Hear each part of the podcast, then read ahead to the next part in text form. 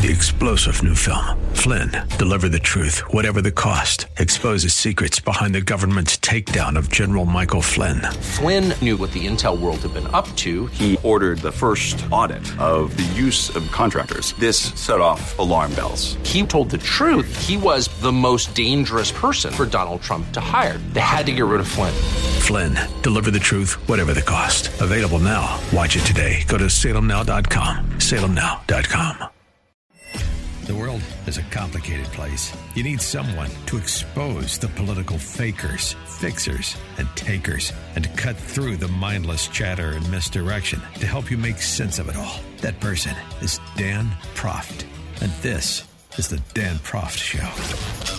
Welcome to this edition of the Dan Proft Show. Thank you so much for joining me again. Appreciate it. We're going to kick off the show with our friend Scott the Cow Guy Shellady Fox Business regular for a, a wide ranging discussion on all things recovery related as it pertains to COVID 19. And, uh, you know, the government run recovery gives you a good indication of what the government run economy would look like, how it would perform if the Democrat Socialists had their way.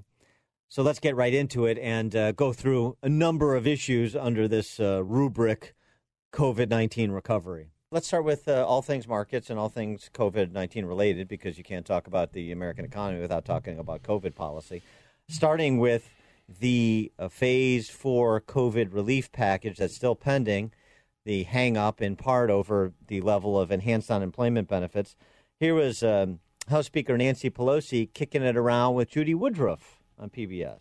So, are you coming closer together on that all important unemployment? Federal unemployment benefits number. Democrats were asking for 600 a week to continue. Right. Republicans were saying 200. Are you somewhere in between? We were told no, maybe there's no in between. No there's no in between. The fact is uh, that since we passed our bill, which was 11 weeks ago tomorrow, 3.3 million more people have gone on to the infected list of those infected. You know, 70,000 more people have died and the Republicans said they were going to push the pause button. And they did, and then last week they came up with some piecemeal thing. So the, the, the, we are not saying to the American people, more people are infected, more people are dying, more people are uninsured, more children are uh, hunger insecure, or food insecure, and guess what?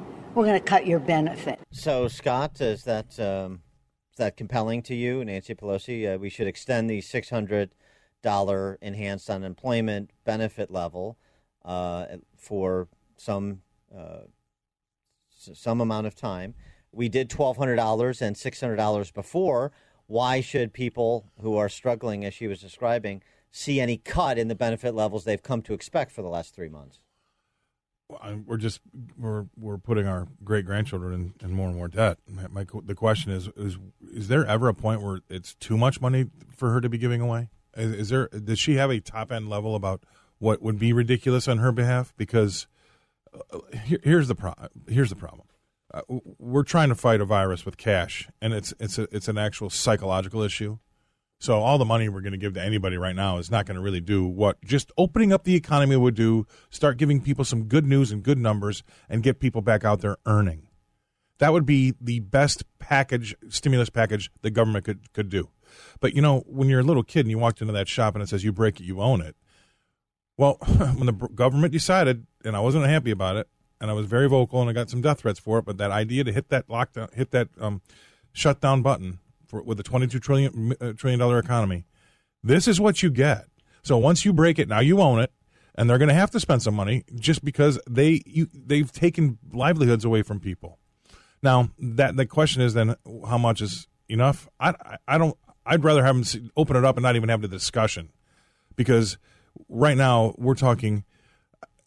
It's ridiculous the amount of money that we're going in debt over, and it's not doing anything except prolonging the pain where these people are going to actually have to try to go back and find something to work at, and we should just open up the economy and let them go back and do that earlier. They're going to make they'll feel better about themselves anyway. And again, the government's in competition with local businesses as it is now because of that six hundred bucks a week. So, look, it's an absolute disaster because of the shutdown.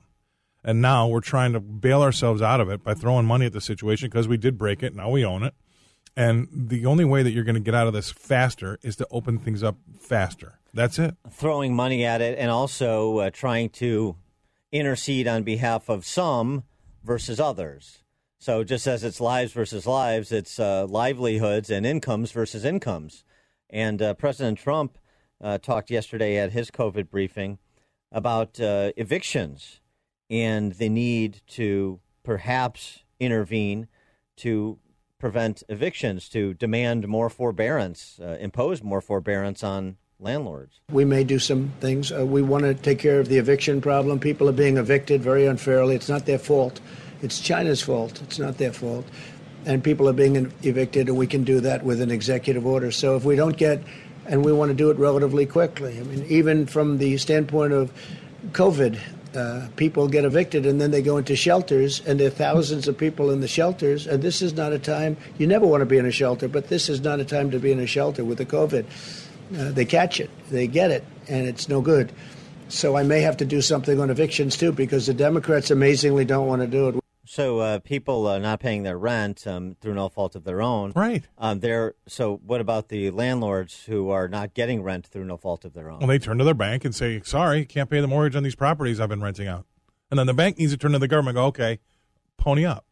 That's what needs to have happen. That little salon and that strip mall, whomever owns it, should not pay their rent and then whatever goes to the owner, he should not pay the mortgage. And then the banker needs to go to the government and say, "Pony up! You decided to shut this down. Nobody else did anything." And that's what makes me angry about the whole thing because that is such a catastrophic nuclear option to try to uh, maneuver uh, this coronavirus crisis because other countries, which we talked about earlier, have done a much better job of it and they didn't shut down. But uh, but are you you suggesting that this is what banks should do in this policy environment, or are you suggesting that that's the right policy to for the government to intervene on behalf of renters and then intervene effectively on behalf of landlords, uh, waiting for the banks to uh, queue up for their share of the money that's been printed? Yeah, I think. I, well, I, I think it's that should be the policy. That should be how it should work, and not starting with a small person and give them six hundred bucks a week. The small person should, should not have to pay the rent for their their their, their business the owner should not have to pay the mortgage to the bank for the business, and then obviously the bank then would turn to the government and say, "Hey, you broke it, you own it. Now we got a problem. What are we going to do about it?" Because going to the minutia level, I think is is much more more difficult than if you just did have that negative uh, debit kind of flow upstream and then finally get to the government. I think that's a better idea. Uh, Baltimore City Council passed a law forbidding landlords from increasing rent on their properties during the during the duration of the state of emergency. Um, uh, for three months after the state of, of, emergency is lifted. Now, there's there's a lawsuit pending on that. Uh, something that's not pending is the decline in rents in big cities. Uh, San Francisco, year over year, has seen an 11% decline uh, in rental uh, income, the, the rent price for two bedroom. New York down 7%, Boston down 6%, San Jose down 9%, Oakland down 3.5%, DC down 3%, LA down 4%. Um, you see, uh, biggest gainers are sort of these uh, mid sized urban communities, biggest gainers in rent uh, over the year, year over year. Cleveland, Indianapolis, Columbus, Ohio, St. Petersburg, Florida, Reno, Chattanooga, Cincinnati, Baltimore, St. Louis, Norfolk, Virginia, Lincoln, Nebraska, college town, Detroit, Michigan, and so forth. What do you um, how do you uh, describe what's happening there? I, I think that I think that's going to continue.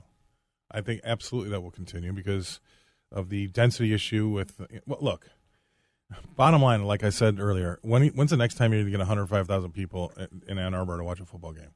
The the American psyche is so bruised that people aren't going to want to be in big cities for a while. This is not 9/11 where we had a common enemy we could recover very quickly. This is the uh, the news media every day. You know, there's a saying that you know you do something small, 15 to 20 minutes every single day, whether it be meditating, writing, exercising, whatever. Uh, you know, the sum of all of those little uh, 20 minute exercises over, uh, say, a month can really come out to some great outcomes. Some pretty amazing things happen, right? But when you then turn that around and have it be 20 minutes of negative news every single day, what does that do to America? And so these people are now voting with their feet because now they're afraid. Think about it. If you're willing to move out of the city because you're afraid, what is that going to do to the trickle down economy about going to a restaurant, going to a large gathering, going to a, a, a, a I, what are these stadiums going to do? What are the bars around Wrigley Field going to do? This isn't happening overnight. It's going to be a, a long time, and that's that's where I wonder what's the government really gonna, how much money are they really going to spend because this isn't going to be the end.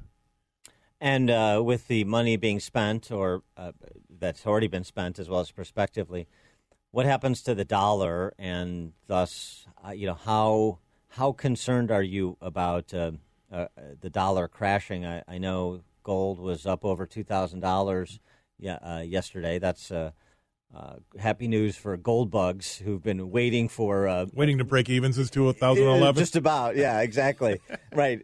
How would they have done uh, versus uh, just putting that money that they put into gold into the S and P? But no, I, I, digress. They're out 300. percent I'll tell you that. That's the number. Okay. Oh, since 2011, they broke even on their gold, and then they lost out on a 300 percent move.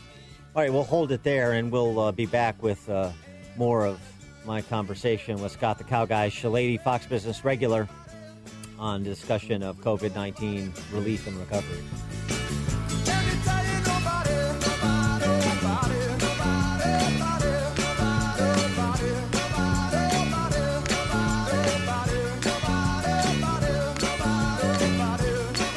Listen to podcast of the show at danproftshow.com.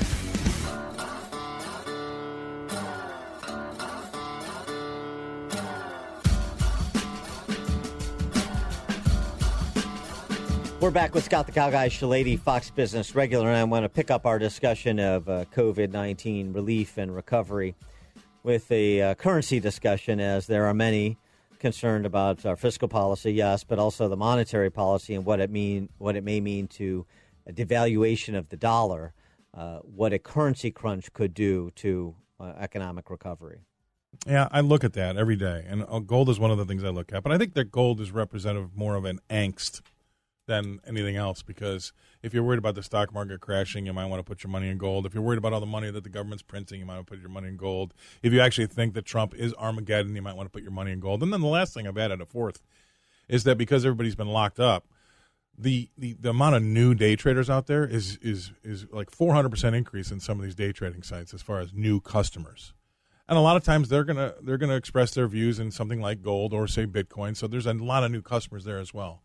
So that gold thing is okay. There's a lot of things that go into that, and I think that that might be getting a, be a distraction. What I think that everybody should really look at is the 10 year yield, that interest rate. And I don't want to get everybody you know, their eyes to gloss over right now, but it's going lower every day, and that is a little bit more of a nervy kind of a situation because the bond market, where they set the interest rates, is way bigger than the equity market. And when that 10 year yield starts to inch towards zero, uh, now we know we can go lower than zero, and that's my big concern. So you got some nerves in the gold market. Oil is forty two bucks a barrel. Eh, that's you know that's not going to make our refineries you know make money.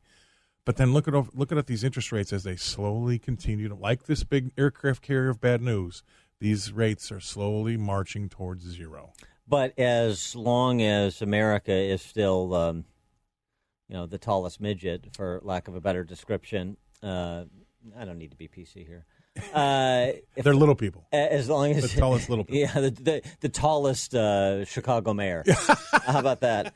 Uh, as long as uh, America's, I, the, you know, you hear the same theories I do about, uh, you know, China stockpiling gold. They're going to introduce a current their currency tied to gold and replace them, uh, the dollar as the reserve currency of the world, and that's when America really craters, and so on and so forth. Do you see anything uh, that catastrophic in the offing? No, and it's only because I've been in the business for 32 years and I've heard those stories before.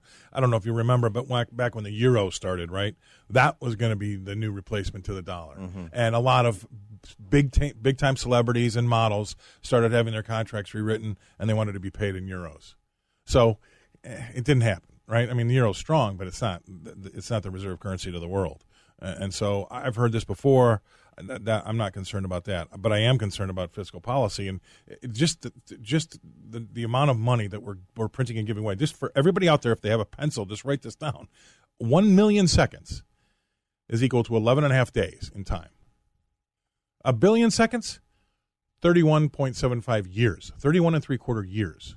Okay. Now, a trillion seconds, and we're talking about a trillion dollar package. Well, the Democrats are talking about three trillion. Yeah. A trillion seconds is 31,710 years. That is the scope and the magnitude of what we're doing right now.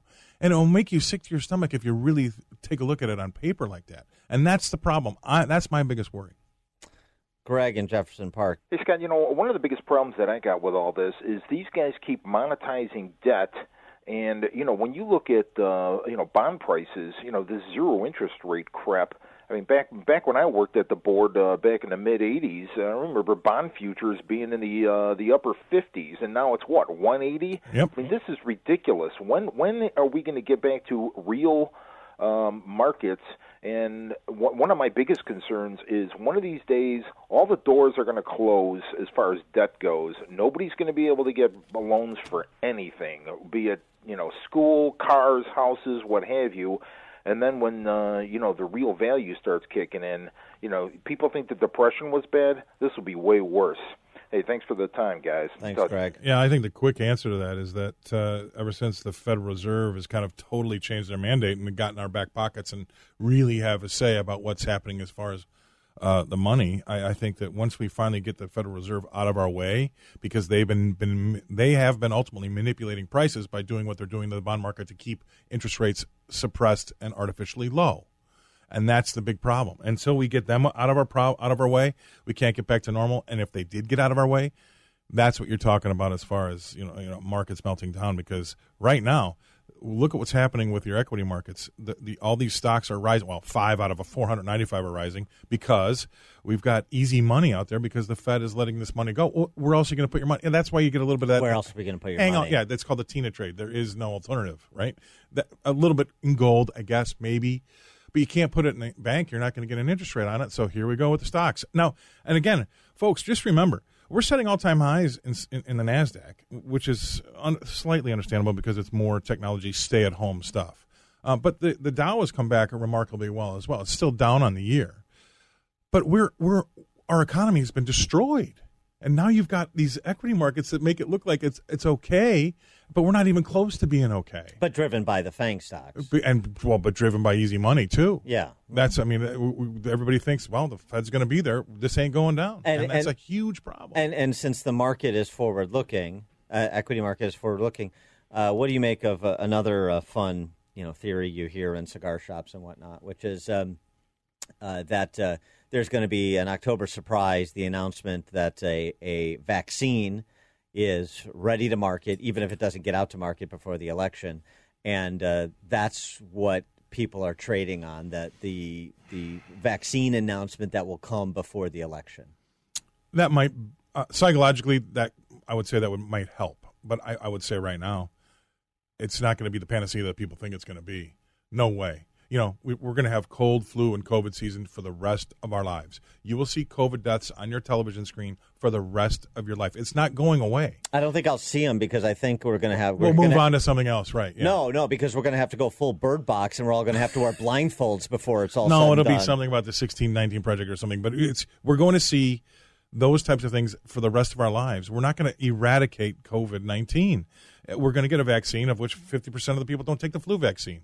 Right. Right. So it doesn't vaccine doesn't matter. It's just going to make people feel better, but it's not going to really matter. So I, I, I think we're in dangerous. I mean, uh, Danger Will Robinson is one of the articles I wrote a couple weeks ago. It, it, everything is flashing yellow to me. Everything is flashing yellow, and Frank, that makes me nervous. Frank in Arlington Heights.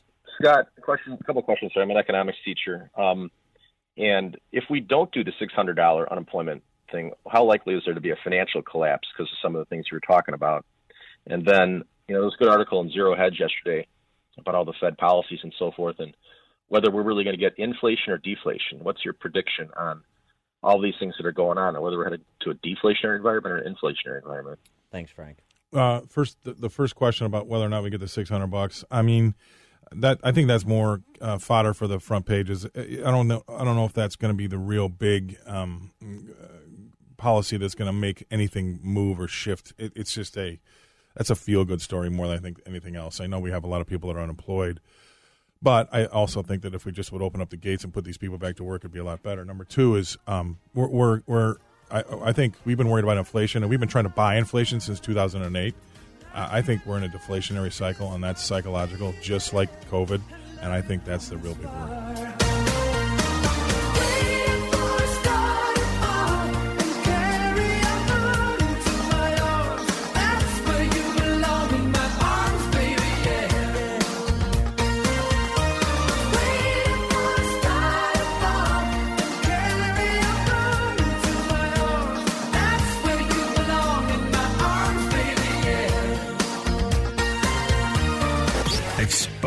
Political fakers, fixers, and takers. He's Dan Proft, and this is the Dan Proft Show.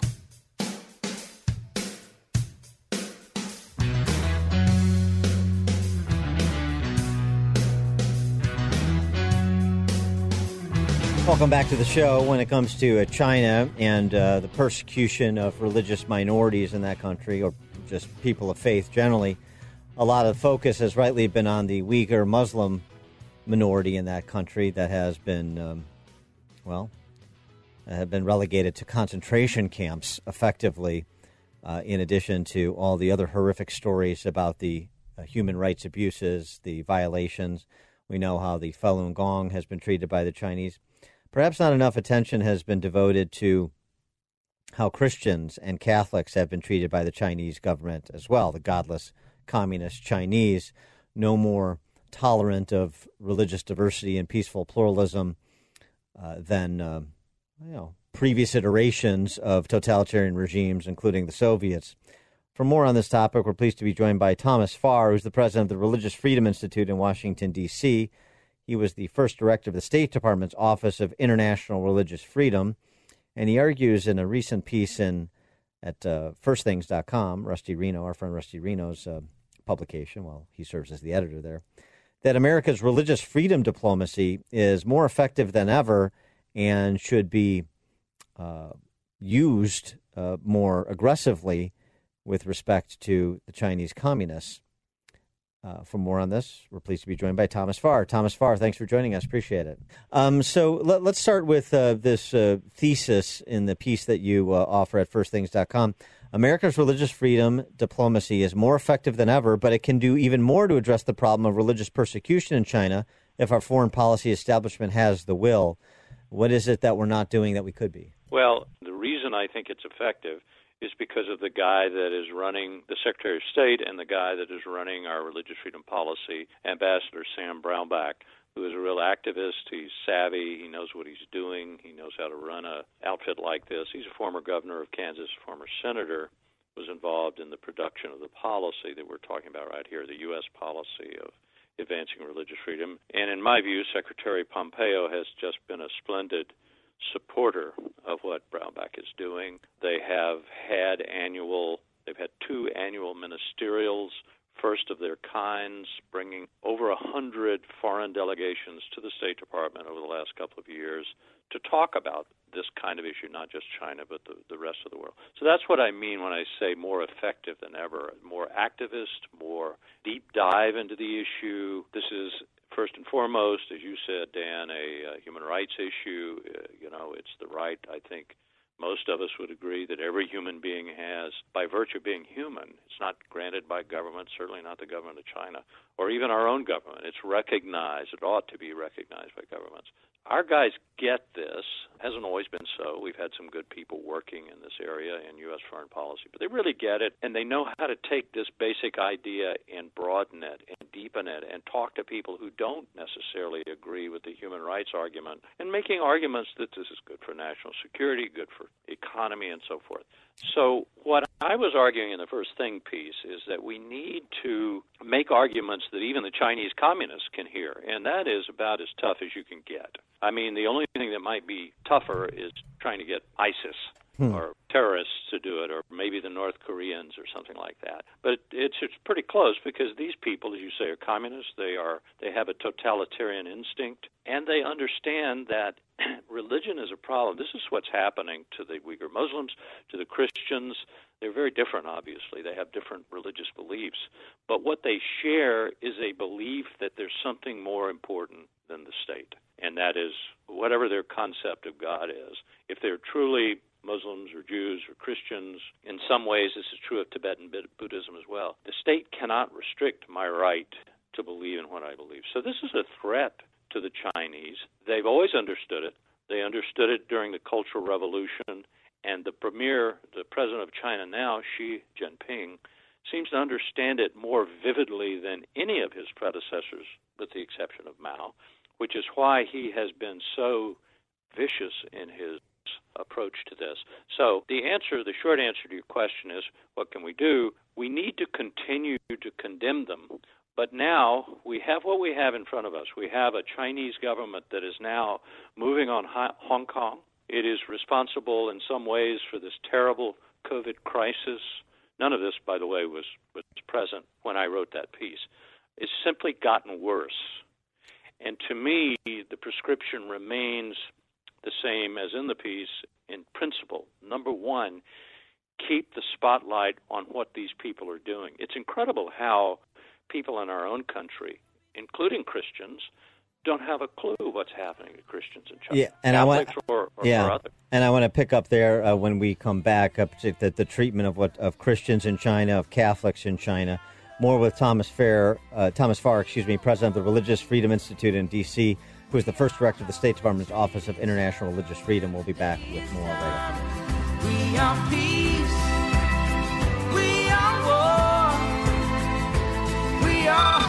seat and sharpen your pencils. Class is in session with Professor Dan Proft and the Dan Proft Show.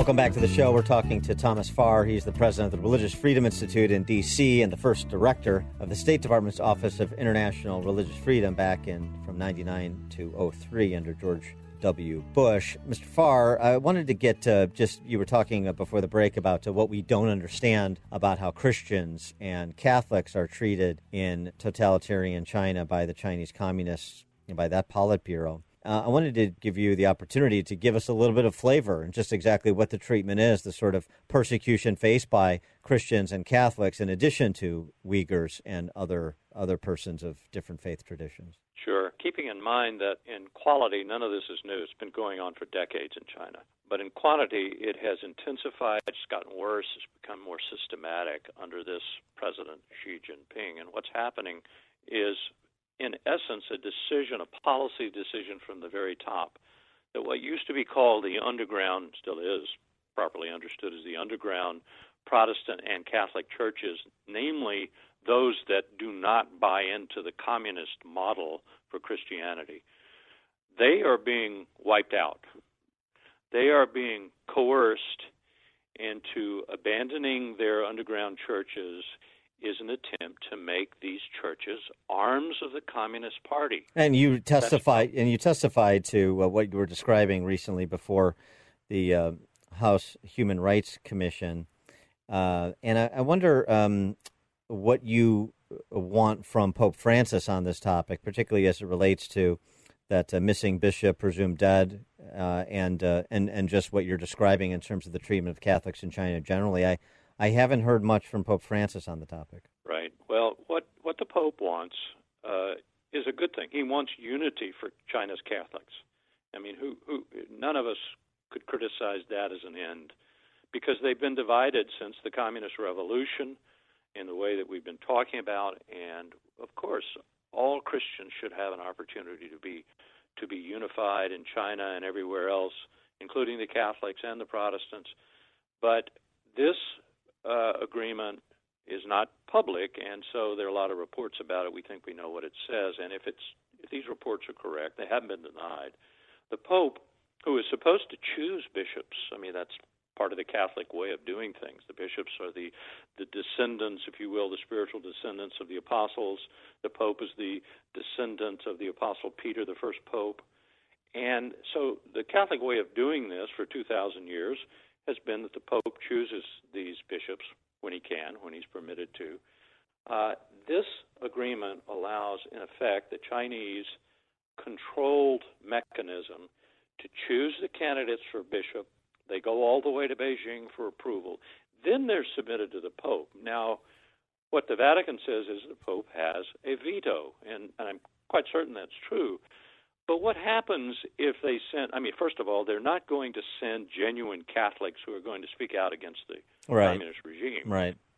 So they send an apparatchik there, and the Pope vetoes him. Well, who who benefits from that? Catholic unity does. All that does is leave the vacant, the post vacant, like Bishop Fu, uh, sorry, Bishop Xi is the way it's pronounced, uh, has been vacant all of these years and run by, in effect, a uh, a substitute that is if not controlled by Beijing, certainly heavily influenced. So the point is, it doesn't work. I'm really trying to make a very practical point here. This doesn't work, and I think the Vatican ought to get out of this agreement and return to a very un- uncomfortable position.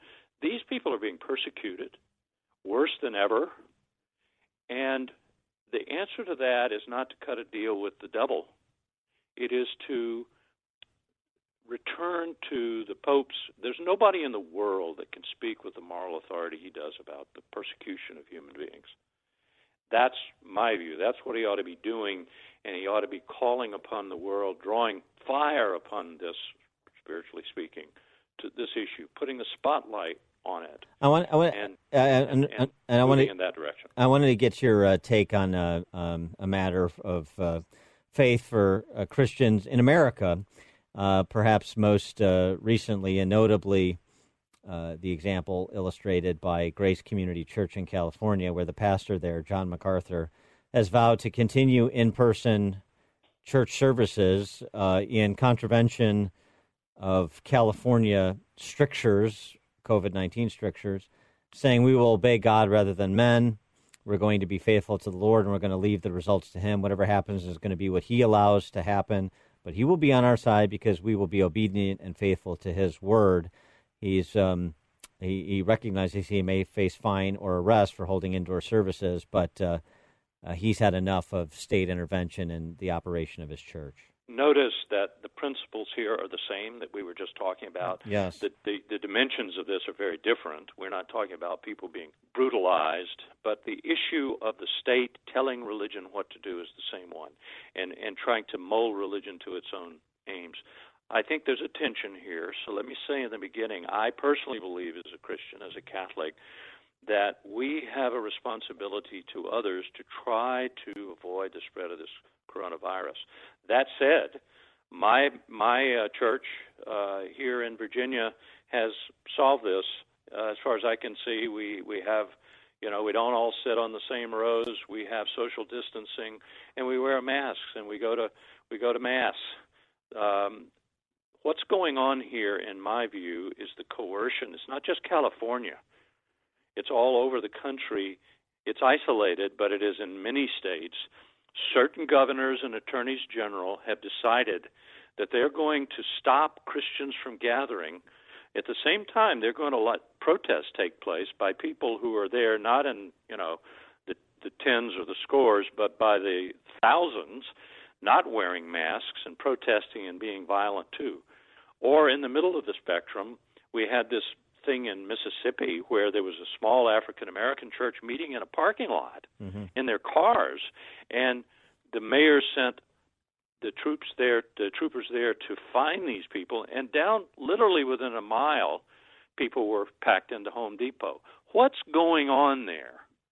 This simply does not make sense unless there is some uh, some malign intent against religious people.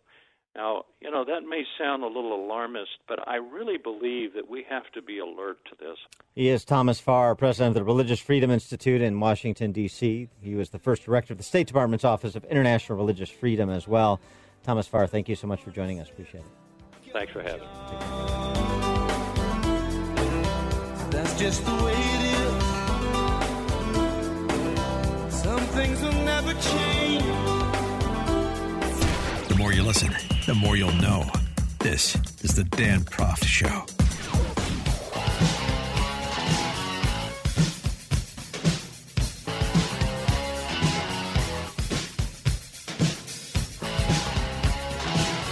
Welcome back to the show. Uh, we spent some time talking about uh, the arguments being offered by New York Times op ed writers from Tom Friedman a couple weeks ago to Elizabeth Drew the other day as to why Joe Biden should not debate Donald Trump, why the debate should be just canceled altogether. Uh, Elizabeth Drew's argument trying to pretend like this wasn't about Biden and Trump, the timing notwithstanding. Uh, Joe Lockhart, former Clintonista White House press secretary, the one thing Joe Biden cannot do, should not do under any circumstances, debate President Trump because he's dishonest. They're going to come need to come up with better spin than that. Well, you can end it, I guess, because uh, the boss has spoken.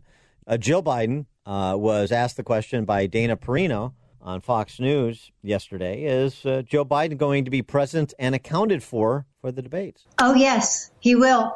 Yeah, he'll be I there. think too. He'll be there. Okay. Well, uh, Joe's committed to it. The campaign agreed to it. Joe Biden is uh, enthusiastically uh, recommitting to it. So I guess that should uh, remove remove uh, any of the controversy surrounding whether or not uh, there will be the debates that are really necessary. As I said yesterday, go ahead and take the advice of Tom Friedman or Elizabeth Drew or Joe Lockhart. You'll lose. You cannot duck the debates and win. You cannot not show up. You cannot uh, stand, uh, be, be, present yourself and stand and deliver on the same stage as the President of the United States when you're a challenger. Or, frankly, the President of the United States, same thing. You cannot not stand and deliver in the face of your challenger and be elected because the people rightly want to see their candidates in that moment. How do they perform? How do they present themselves? It's an important moment. Uh, I completely disagree that the debates are just simply professional wrestling contests. They don't have to be that way. Oh, they're just uh, who can string together the most bromides. Well, they can turn into those things, but it's up to the candidates to prevent that. To some extent, the panelists or the moderator as well. Change the format if you want, as uh, the Wall Street Journal editorial board argued.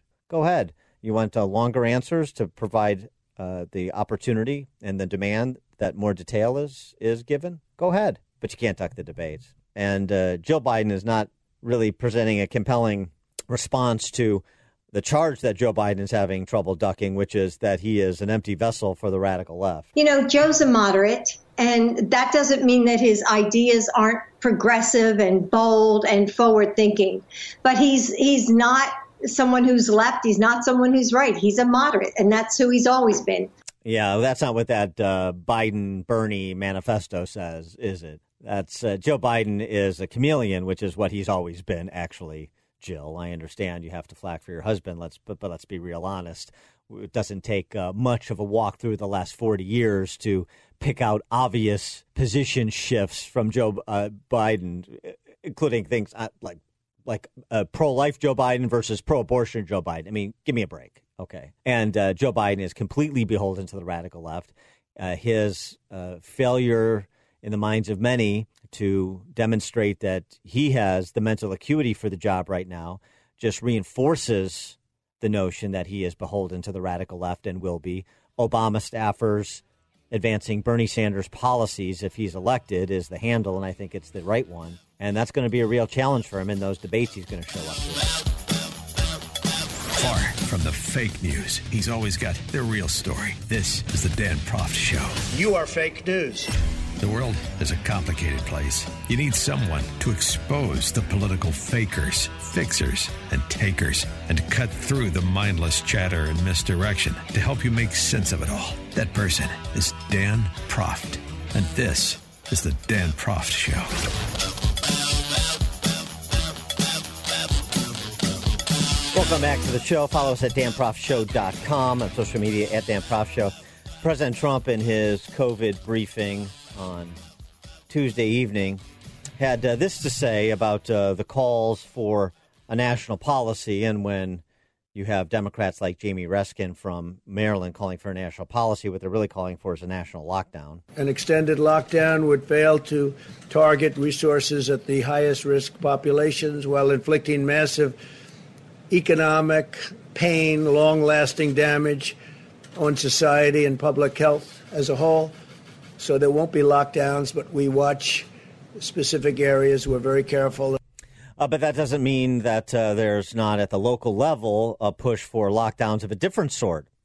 Lockdowns of schools that uh, necessarily impact the lives and livelihoods of the parents of those kids who are going to be at home, e learning, learning in quotation marks, rather than in a classroom setting. You to have Chicago public school system announcing today that they are uh, withdrawing their original proposal under pressure from the teachers unions, although that's not how it's being presented. That's the fact to go from a hybrid model, two days on, three days off for Chicago public schools and the uh, 300,000 kids in that system to uh, full remote learning. And you have this story in New York Magazine. I mean, just the headline alone.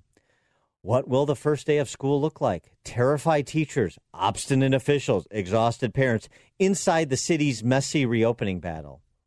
It's messy because of the politics, not because of the science. And you have politicians and teachers' union bosses, which are just another form of politicians, actually fighting the science. The evidence, again, on in classroom instruction based on the an assessment of the trade-offs is so overwhelmingly in favor of in-person classroom that no rational person could be opposed to it. And yet in big cities across the country the teachers union bosses and the politicians they control continue their protestations. I want to teach but i don't want to die. I want to teach but i want to live. This sophistry that's gaslighting at least some percentage of the parents even within these schools despite what it means for the intellectual and social development of their kids. It's a remarkable thing. It's a sad thing. The politicization of all of this. For more on the topic, we're pleased to be joined again by David Marcus. He is a columnist for the American Conservative.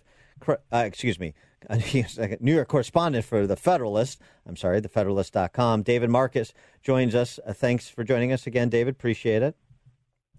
Oh, my pleasure. I love the American conservative too. Yeah, I'm sure, I'm sure, Sorry, I don't want to give you more work than you already have. Um, uh, so, uh, I mean, the scaremongering. I know you wrote a, a, good piece about how the New York Times is scaremongering on the vaccine, and we'll get to that. But let's talk about the schools because you have, you know, 50 million families uh, who who have their lives uh, at bar here and the, the, this uh, the media coverage and the behavior of the teachers unions and the politicians in big cities, including New York. I, look, I, I, think we're close to the point where where this borders on child abuse. Um, I'm here in Brooklyn, and my son's school ended in mid March. He really was not able to be around any kids for four months.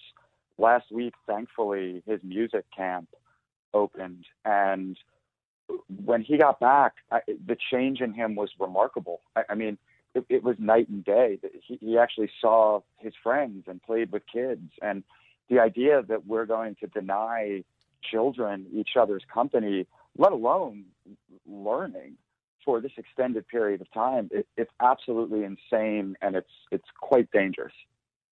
And uh, and and and how do you explain to somebody why this is happening, despite what we know from uh, reputable universities uh, about the spring e-learning session and how ineffectual it was, uh, how much it slowed the intellectual development of kids in terms of reading and math, in particular. This from a Brown University look in addition to as you what you're describing what parents see with their kids in addition to how this interrupts parents ability to work if they're even allowed to work uh, how do you explain the teachers union position the position of politicians like de blasio like lightfoot like big city other big city mayors uh, on this? What what could be their motivation? Well I, look the teachers union sees an opportunity here. Um, they see a chance to uh, score a whole bunch of goodies by playing the victim and saying, you know, if, if I have to do the same thing that cops and grocery store employees and, and, and you know, people at Walmart, and by the way, the counselors at my son's music camp have to do, then you've got to give me more money or you've got to defund the police or whatever ridiculous things they want. But I will say this I think the teachers' unions need to be careful uh, because they might be overplaying their hand. If they keep the schools closed and parents across the country have to start looking for other options, those parents might just find that they like those other options. And if that happens, then the teachers' unions are in a world of trouble. Uh, as I mentioned, you also wrote about the politicization of uh, the vaccine development. And, uh, you know, we have uh, uh, a lot of progress that's been reported, positive news coming out of the uh, various enterprises that are pursuing a vaccine, and uh, but that does, has not uh, prevented the New York Times from trying to uh, you know gaslight people about uh, the vaccine project, Operation Warp Speed, as it's termed, uh, just as it has done all other aspects of the coverage of this pandemic. Yeah, I had the opportunity at the end of last week uh, to to head over to HHS uh, Health and Human Services down in DC and interview Dr. Moncef Slaoui, who's the, the head of Operation Warp Speed. Um, and, and he's extremely confident, as is Dr. Fauci, um, that there will be a, a, workable vaccine by the end of the year, which should be news that every American celebrates. I mean, it, first of all, it's a remarkable achievement. It, this is much faster than than has ever been done before, but it's also the key to unlocking the lockdown, right?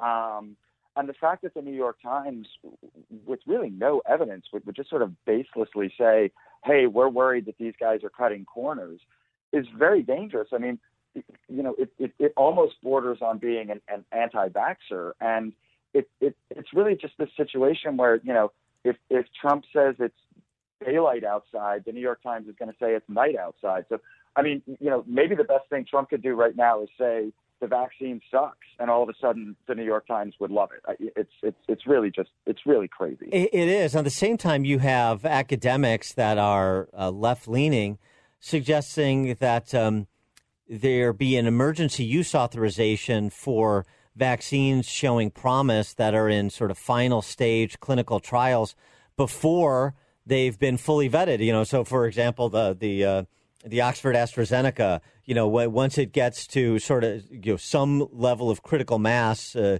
more likely than not to do no harm, then emergency use authorize it to get it to market.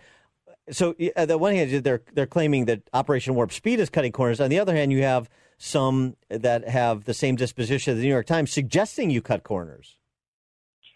Yeah, listen, this is happening fast in part because, unlike previous efforts like SARS, all everything is getting thrown at this, uh, which is actually its own problem as well. As the New York Times has reported that across the world, uh, about 1.5 million people are going to die from tuberculosis. Yes, because because the medical infrastructure is only being directed at at, at uh, COVID right now. But yeah, listen, in the next six weeks, Operation Warp Speed is going to be doing tests with over 30,000 people. They're not going to put a, a, vaccine out uh, on on the market uh, until they know that, that it's not going to do any harm.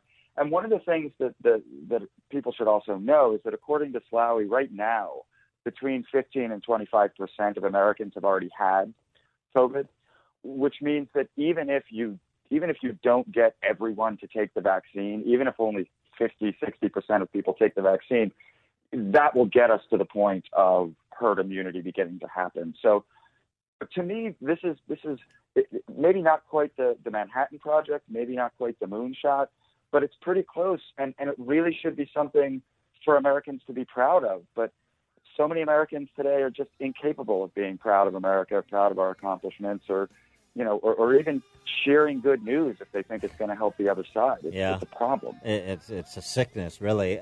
He is David Marcus, New York correspondent for The Federalist, thefederalist.com. David, uh, thanks as always for joining us. Appreciate it. Thanks for having me. Okay.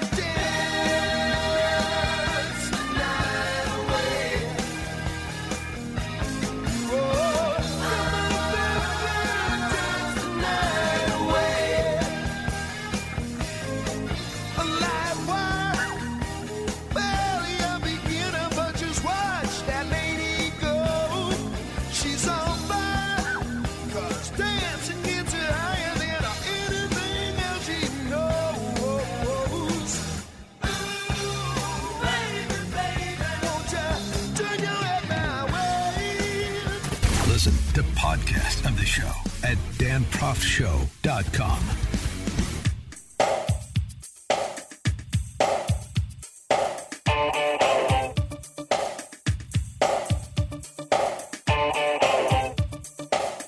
Welcome back to the Dan Proft Show. John Kass, a Chicago Tribune columnist, being targeted for professional elimination by the Jacobin mob uh, that uh, presents itself in the form of the Chicago Tribune Guild, which manufactured charges of anti Semitism against him for a column he wrote about George Soros's contributions to prosecutors around the country, including Kim Foxx, who uh, have adopted a, a position of non prosecution for uh, what they term are minor crimes and have made cities arguably less safe because of their uh, cultural disposition to non prosecution of crime. Well, I mean, you know, I'm just saying, I guess you could argue that this is a sensible public policy. It's not a particularly compelling argument based on the fact that murders are up 24% year over year in the country, and it's being driven by big cities where you have Marxist mayors and non prosecuting attorneys. But okay, you want to make the case. Uh, I'm not sure of what it is. I mean, I know uh, de Blasio in New York was celebrating the fact they have the lowest uh, jail population since World War II. Meanwhile, meanwhile, shootings and murders were up thirty percent and forty percent. I mean, it's it's just uh, remarkable. But anyway, th- what Kass recounted in his column, it, for everybody's memory, was essentially incontrovertible facts that were reported to the FEC, contributions to campaigns from PACs and whatnot, that were reported by uh, the Marxist brethren of the Chicago Tribune Guild and outlets like Politico not in controversy, but when you're looking for a way to tear somebody down, you take whatever opportunity you can, particularly if you're unbounded by facts. And that's the approach that the Chicago Tribune Guild took. And of course, they get cover with more smearing in lieu of argument on the merits from George Soros' kid, Alexander Soros, his kid. How old is he? 90? Uh, George Soros writing at NBC News, NBCNews.com, suborning this column uh, vile allegations of anti Semitism. Not confined to the margins of social media. Just last week, John Kass, a prominent conservative columnist for the Chicago Tribune, claimed my father was somehow responsible for the unrest in Chicago and other cities because of his support for a liberal approach to criminal justice, one that uh, Kass alleged has allowed felons out on the streets and created an environment that feeds the protests.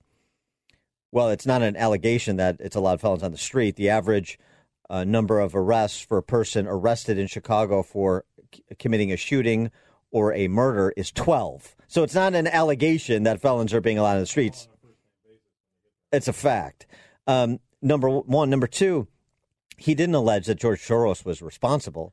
He alleged that George Soros, he alleged something that is, again, incontrovertible, that George Soros is supporting financially prosecutors who take this approach and produce the results that are being produced in Chicago. That's what he actually alleged. But uh, he goes on, does Alexander Soros, to say blaming Jews for mass civil rights movements. Is that what we have?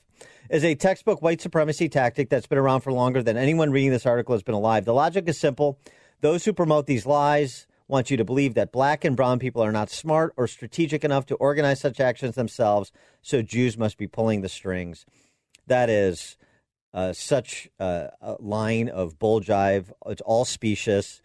It is uh, really despicable, actually, the disregard for the truth or anything resembling good faith in disagreement. But that's the nature of the Jacobin mob, isn't it? For more on this, we're pleased to be joined by the aforesaid John Kass, uh, his first interview since this all broke last week. And by the way, the Chicago Tribune moving him from his page two position, uh, the editor in chief saying that was to improve the transparency of the Tribune news product. Uh, okay. Uh, John, thanks for joining us. Appreciate it. Thanks, Dan. Uh, so, uh, how, how, are things? I've seen some uh, action on social media where, after manufacturing this allegation against you, for the Soros column, they're now tr- going back and rereading your previous columns to see if they can manufacture some more. Are they? I really, I'm not paying attention to what they're doing after they defamed me as a religious bigot. I, and most likely for not agreeing with them politically. Uh, I really don't follow it anymore. Were you um, surprised by this, or were you just surprised that? The, yeah, I was surprised. You were surprised. These are these are pe- these people know me. Mm-hmm. They know me. I've worked with them. They're colleagues. I think some of them are good reporters. They, it's this is happening in newsrooms all across the country. It's not just me, but when it happens to you, and your you know, rules for radicals number thirteen, you isolate the individual, cut off you know, cut off support networks, et cetera. Mm-hmm. Individuals are softer than institutions. Mm-hmm. Uh, that's, that's what we're seeing. And uh, you, Dan Proft, in the Morning Answer, were the first to uh, support me. And uh, that's why I'm here now. You and Charlie Lipson um, many others, you know, the uh, Brit Hume, uh, others, many others writing about this, realizing that it's not just me, it's happening all over the country, which is why I I write about, and I'm going, going to continue using the phrase to encourage the others. You know, I I want to encourage people to stand up. You've said it many times. Stand up and talk. Speak. It's your country. Um, I don't care wh- whether you go, how you vote, whether you go for Trump or Joe Biden, whose favorite flavor now is Banana Republic. I wrote that in this morning's column. Um, you know, I really don't care. The, the, the American tradition is one of speaking your mind, and uh, but personally, it hurt very much. It hurt very much, especially since people who know me should know that uh, when Louis Farrakhan uh, made his uh, makes his uh, anti-Semitic remarks to others, I stood up and ripped on him uh, while the left was silent. And uh, when people forget that kind of stuff or ignore it and then come after me personally and paint me as a bigot, even though the Washington Post, the New York Times, Huffington Post, even the Sun Times, and many other organizations had written the same stuff. I did not um, mention his heritage or his ethnicity or his uh, religion. I really don't care about that kind of stuff. You know that. I know. I it- care about. I care about. I don't care about what does Dan Proft say? I don't care about non-behavioral characteristics. I care about what you do is who you are, not you know how you're born. When we come back with the Tribune's John Kass, uh, let's uh, visit the actual column in question and have a discussion on the merits, uh, what John Kass actually wrote, and the charges that were leveled against him. More of our exclusive interview with Chicago Tribune columnist John Kass. He'll always be the page two columnist to me when we return.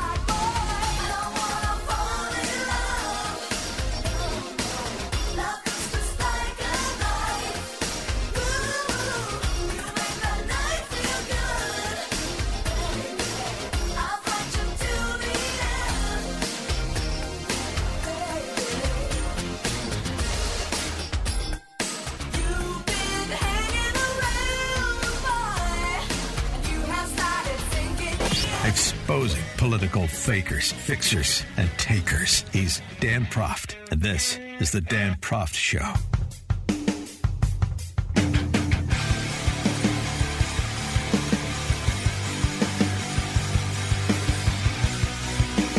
We're back with Chicago Tribune columnist John Kass, and uh, let's uh, talk about uh, the column in question as well as ultimately your response to the charges that were leveled. Uh, I think any fair minded reader of that piece sees what it obviously was, which is a discussion of public policy in the area of criminal justice, law and order, peace on the streets. I wonder if um, you're getting uh, what kind of uh, reaction you're getting uh, among your colleagues at the Tribune. Are there is there anybody rallying to your defense, even privately? Um, there are some people who, uh, you know, reporters who uh, reached out to me and said they that what was done to me was unfair and wrong, and uh, and of course Kristen McQueary, uh, who's my supervisor, uh, has been in my corner, Mm-hmm. and I appreciate that very much because you know, I mean it's it's tough when you're um, isolated in in that kind of environment. But you know what? What really bothers me because I, I still love the institution of the Chicago Tribune. I still think it's important. And uh, what bothers me is, from a, a journalistic perspective, is if you're going to if you're going to condemn someone or write, write anything about anything, you know, there's a tradition that we call you check the clips. You go back and you research a little bit and find out what who said what about that that thing you're writing about. And for not, you know, I was a copy boy years ago, 35 years ago, running copy, and they they the morgue would send clips to reporters in a pneumatic tube. I would run and get it out of the, you know, when it came up from the morgue, run to the reporters. They'd look over the clips and see what had been said. And the fact that uh, their ideology, and I'm speaking here of the executive board of the Guild, not the entire paper, but the their ideology um, obviated uh, journalistic uh, practice is bad because it. I mean, they say they love the newspaper, but they demean the practice of journalism before the eyes of all the readers by doing something like this and not checking the clips, which is what you know. Any leg man that I that I had, I said, "Did you check the clips on this?" And they didn't. You know, I would. Let's put it this way, Dan. I would not be happy. Yeah, well, well, also too. I mean, let's be honest. Was there really a need to check the clips? Like uh, you've just arrived on the scene. Who is this John Kass people are speaking of? Uh, I mean, you've been the page two columnist there for more than two decades. They know who you are. They know what you write. Uh, conservative columnist. That's the that's the problem. Conservative columnist. It, and and this was just I, for some reason somebody thought it was a good idea. This is our opportunity to pounce. But they didn't need to check the clips because they're not interested in the facts. They're interested in looking for angles in to to take you out, aren't they? Well, that's what it seems like to a fair-minded, reasonable person. If you apply the reasonable man test, maybe they would uh, agree with that. The column you wrote uh, after this occurred uh, included uh, some of the most uh, uh, powerful and um, moving language that I think you've written in your life. Um, as somebody who's read you for most of those two decades, you've been the page two columnist.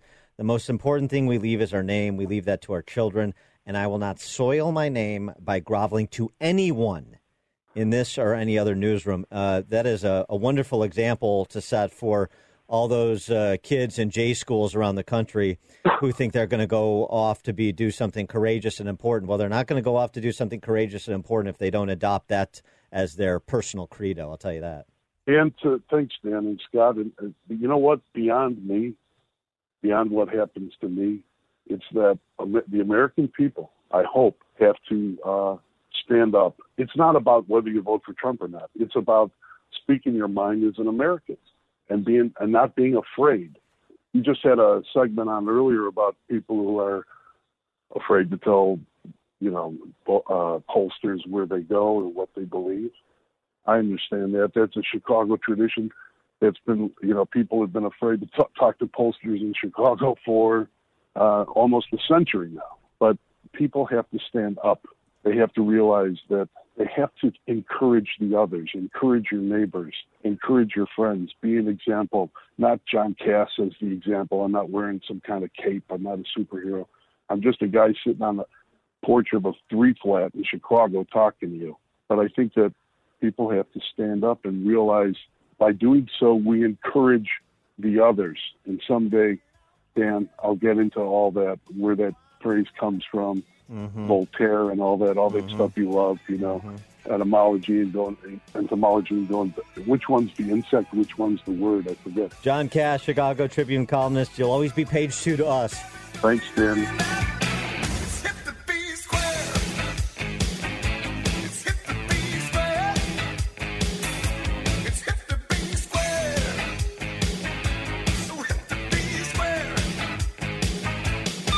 Good seat and sharpen your pencils. Class is in session with Professor Dan Proft and the Dan Proft Show.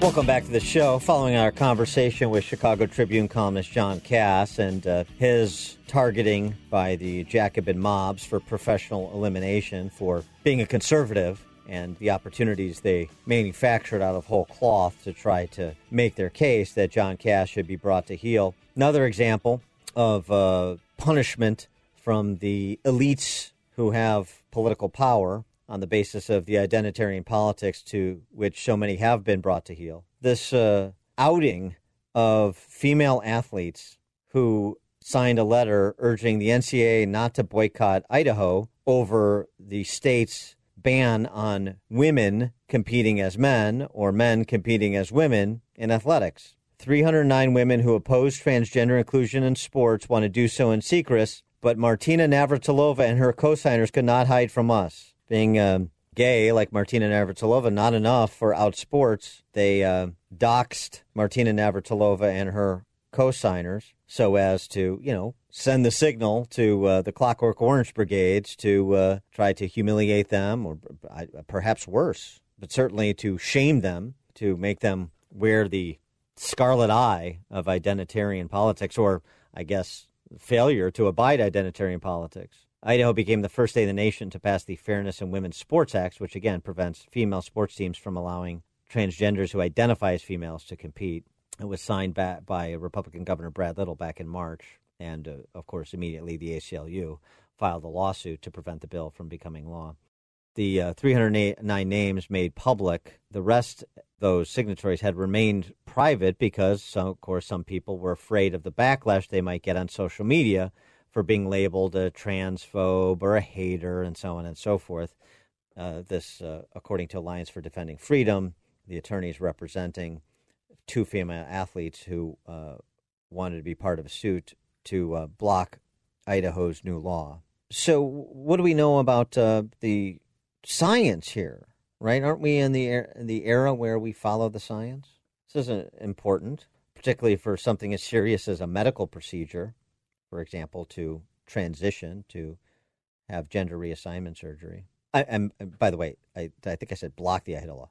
The two female athletes represented by Alliance for Defending Freedom back back Idaho's new law. Of course, they don't want to compete against men in female sports. They don't want female sports destroyed by men pretending to be women participating. And I'm not trying to denigrate those who have a mental health issue in terms of their gender identity. But I am saying that uh, there's a difference between men and women. You can't just identify and you can't just compete, nor should you, not if you want to protect female sports. Well, um, the American Journal of Psychiatry in October of last year published a paper titled Reduction in Mental Health Treatment, Reduction in Mental Health Treatment Utilization Among Transgender Individuals After Gender Affirming Surgeries, as they're now called, uh, newspeak, gender affirming surgeries, not reassignment.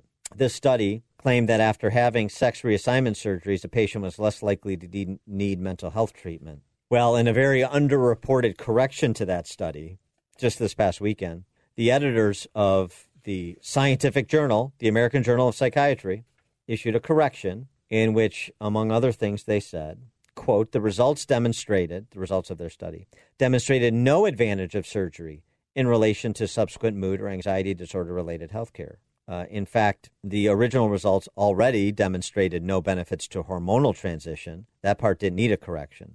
So, as Ryan Anderson writes over at the Heritage Foundation's uh, Daily Signal, the largest data set on sex reassignment procedures, both hormonal and surgical, reveals that such procedures do not bring the promised mental health benefits.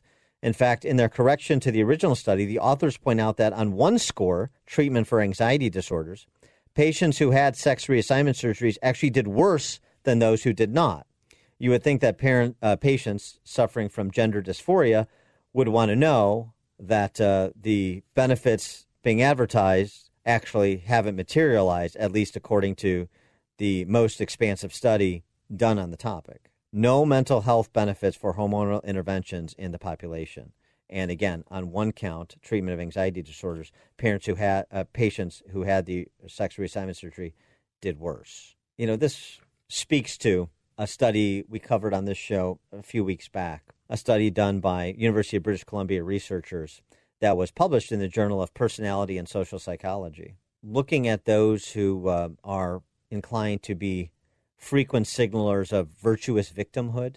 Again, the Journal of Personality and Social Psychology the uh, results of this uh, look at frequent virtue signalers is that they tend to uh, be more likely to exhibit the dark triad of personality traits Machiavellianism, narcissism, and psychopathy, leading to characteristics like self promotion, emotional callousness, duplicity, and the tendency to take advantage of others, according to this research paper done by University of British Columbia researchers. This held true even when controlling for factors that may make people vulnerable to being mistreated or disadvantaged in a society, as well as the importance they place on being a virtuous individual as part of their self concept. That's why it's impossible to discuss things with them rationally because to disagree is to bring their world crashing down around them. Victim signaling, the researchers write, may be used as a social influence tactic that can motivate recipients of the signal to voluntarily transfer resources to the signaler. Yeah, you don't say. I think we're saying that, uh, see that play out in practice. Positive correlation between the dark triad scores and the frequency of emitting the virtuous victim signal. Yeah, the dark triad. Machiavellianism, narcissism, and psychopathy. Those wonderful virtuous victimhood signalers that we're turning the keys of the country over to. Incredible. And it doesn't matter who gets hurt, whether it's somebody suffering from gender dysphoria, whether it's a business owner, uh, whether it's the parents of children uh, who can't go back to school, can't send their kids back to school, and have to uh, stay home from work, risk their job, risk their livelihood, if they're even allowed to do that, plus now pay for daycare in addition to continuing to pay property taxes and everything else to the state to make sure no public sector worker, including teachers, miss a check, miss a meal. It's remarkable, isn't it?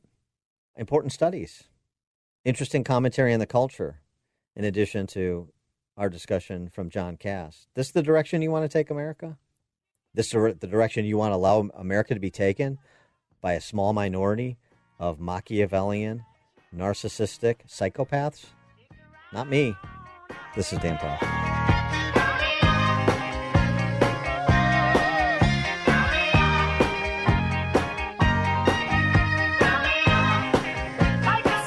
The more you listen, the more you'll know. This is the Dan Proft Show.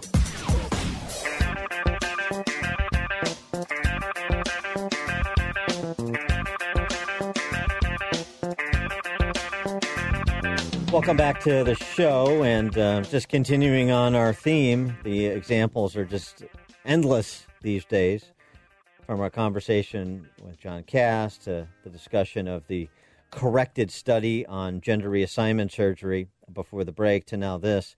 The Northwest Film Center kicked off a uh, film festival, Cinema Unbound, a summer drive-in movie series. This is in Oregon.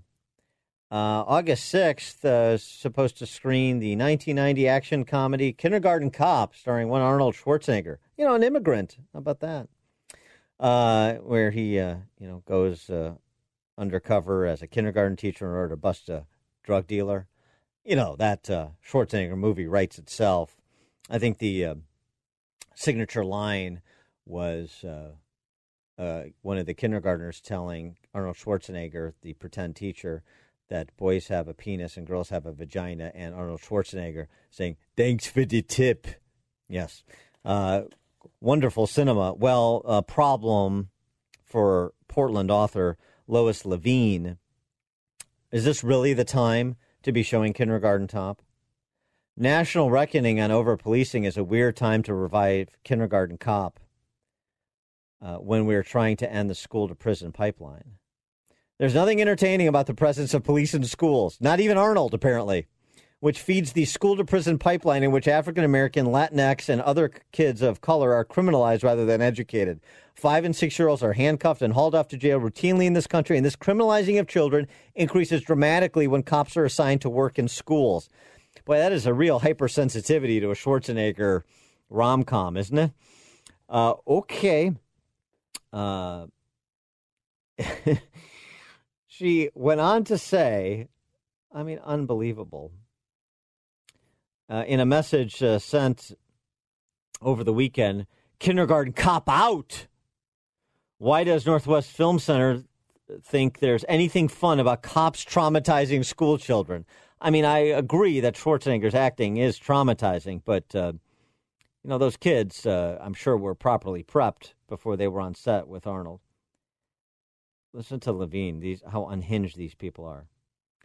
It's true. Kindergarten is only a kindergarten cop is only a movie. So are Birth of a Nation and Gone with the Wind. But we recognize films like those are not good family fun, quote unquote. They are relics of how pop culture feeds racist assumptions. Birth of a Nation being compared, or Kindergarten Cop, I should say, being compared to Birth of a Nation in terms of racist propaganda. Are you freaking kidding me? There is just no reasoning with these people. Uh, shocking that it's from an author from Portland. Shocking that it's happening in Oregon. Kindergarten Cop, glorifying policing in school, along with Gone with the Wind, which was bad enough. Now that needs to be on the verboten list. Remarkable times, don't you think? This is Dan Proft.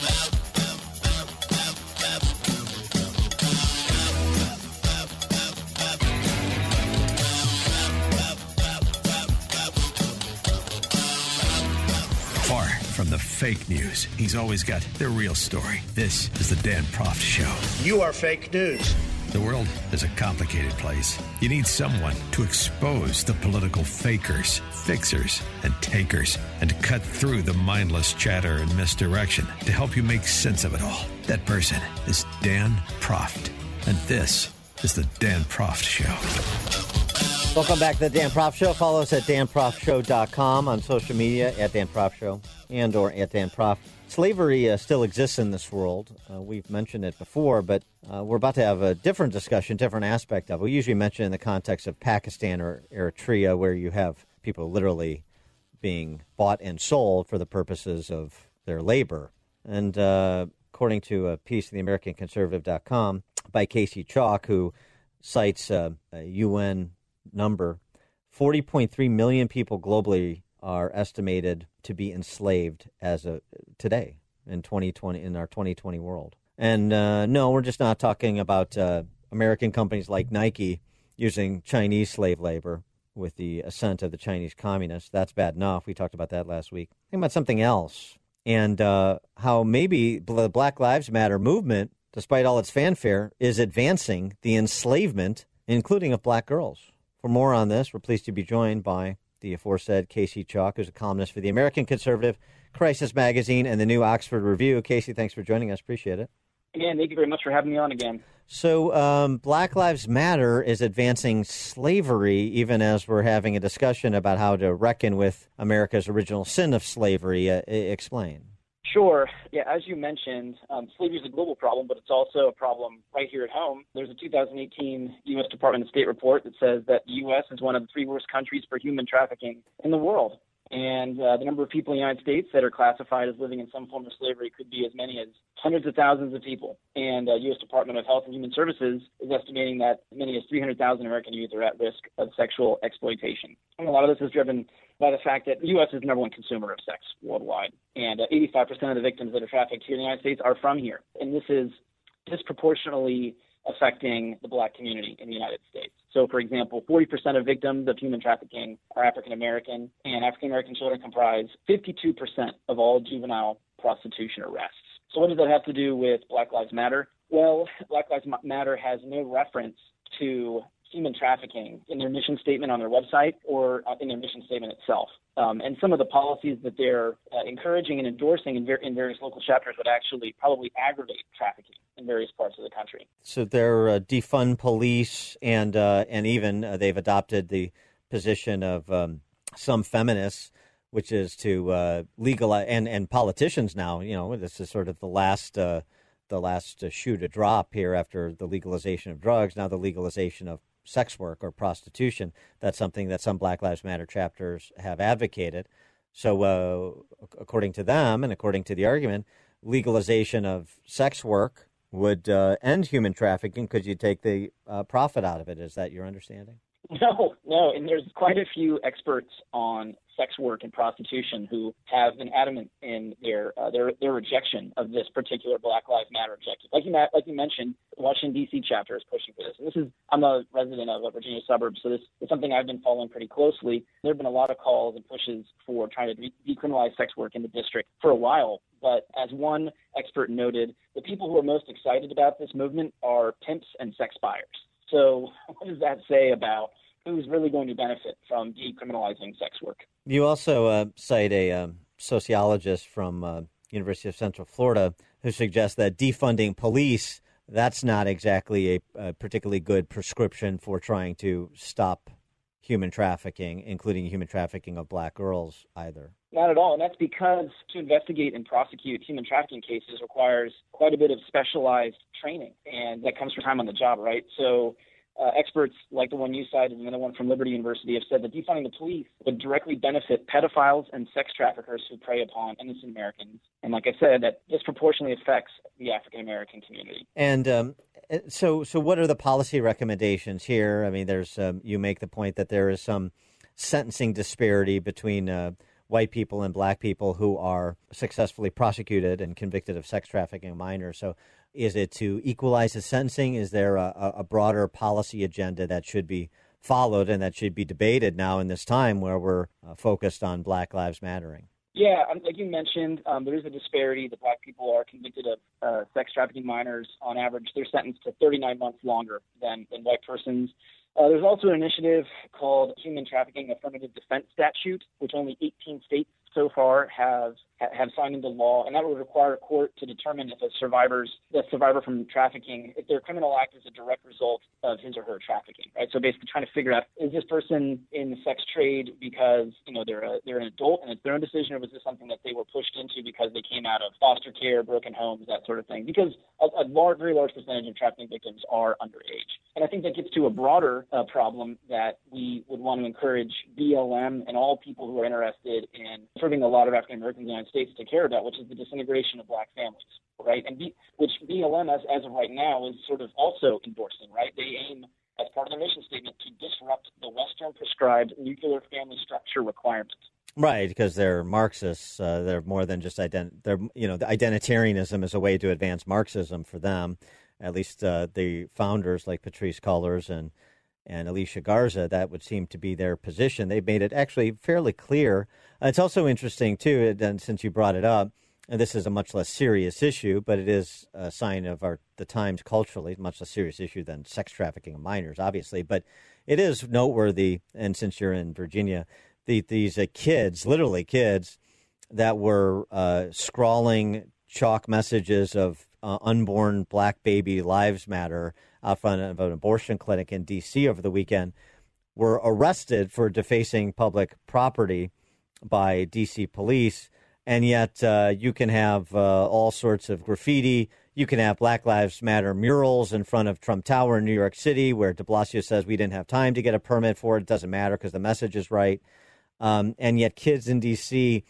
are can't stand in solidarity with the notion of Black Lives Matter, including when they're conceived, without being arrested by police for something that in other big cities, uh, if the message was different, not only there would be no arrest, if there was an arrest, there would be immediate release, there would be no prosecution. Yeah, that's exactly right. I mean, this is a devastating double standard um, that ultimately affects, um, again, black Americans, black bodies, as uh, BLM uh, advocates like to say. And um, I cite also in the article Dr. Carol Swain, who uh, is an emeritus professor at Vanderbilt. Her uh, Black Faces, Black Interest book uh, received a lot of renown back in the 1990s, and she's called abortion modern genocide against uh, black people. You know, the other Again, yeah, collaborates yeah. with pro-choice activists, right? Yes, and, and this against the backdrop of uh, some actual productive uh, learning of history rather than rewriting of it, like the learning of history of Margaret Sanger, which Planned Parenthood no longer felt it could abide. They had to take Margaret Sanger uh, out of uh, out of their branding uh, by removing her name in Manhattan.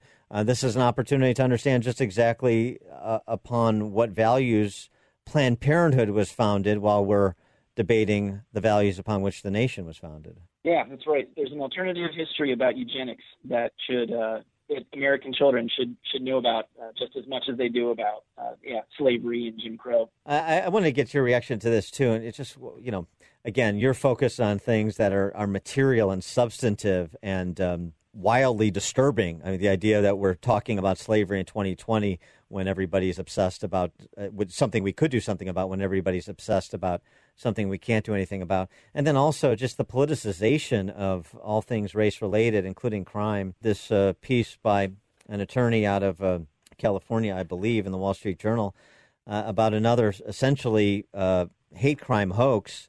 Uh, the 20, the death of 24 year old Robert Fuller uh, in Palmdale, California, was bandied about as a lynching by the local KKK Well, it turned out after a month of speculation by activists, celebrities, social media users, uh, accusations of lynching and a cover up, uh, actress Viola Davis got involved saying Mr. Fuller was murdered. Kim Kardashian West promoted a petition alleging a clear case of intimidation by white supremacists.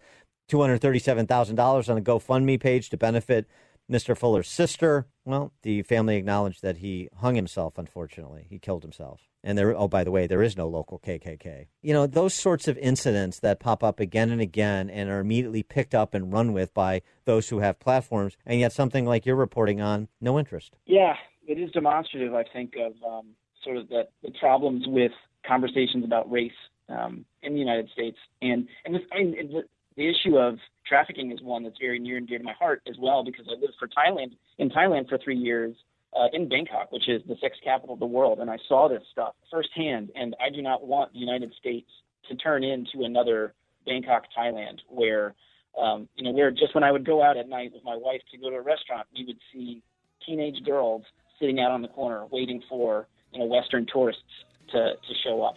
Um, that, that is not something that I want my children to have to be exposed to in this country. Yeah, anybody's children, right? Casey Chalk columnist for the American Conservative Crisis Magazine and the New Oxford Review. Casey, thanks for joining us. Appreciate it. My pleasure. Thank you very much, sir.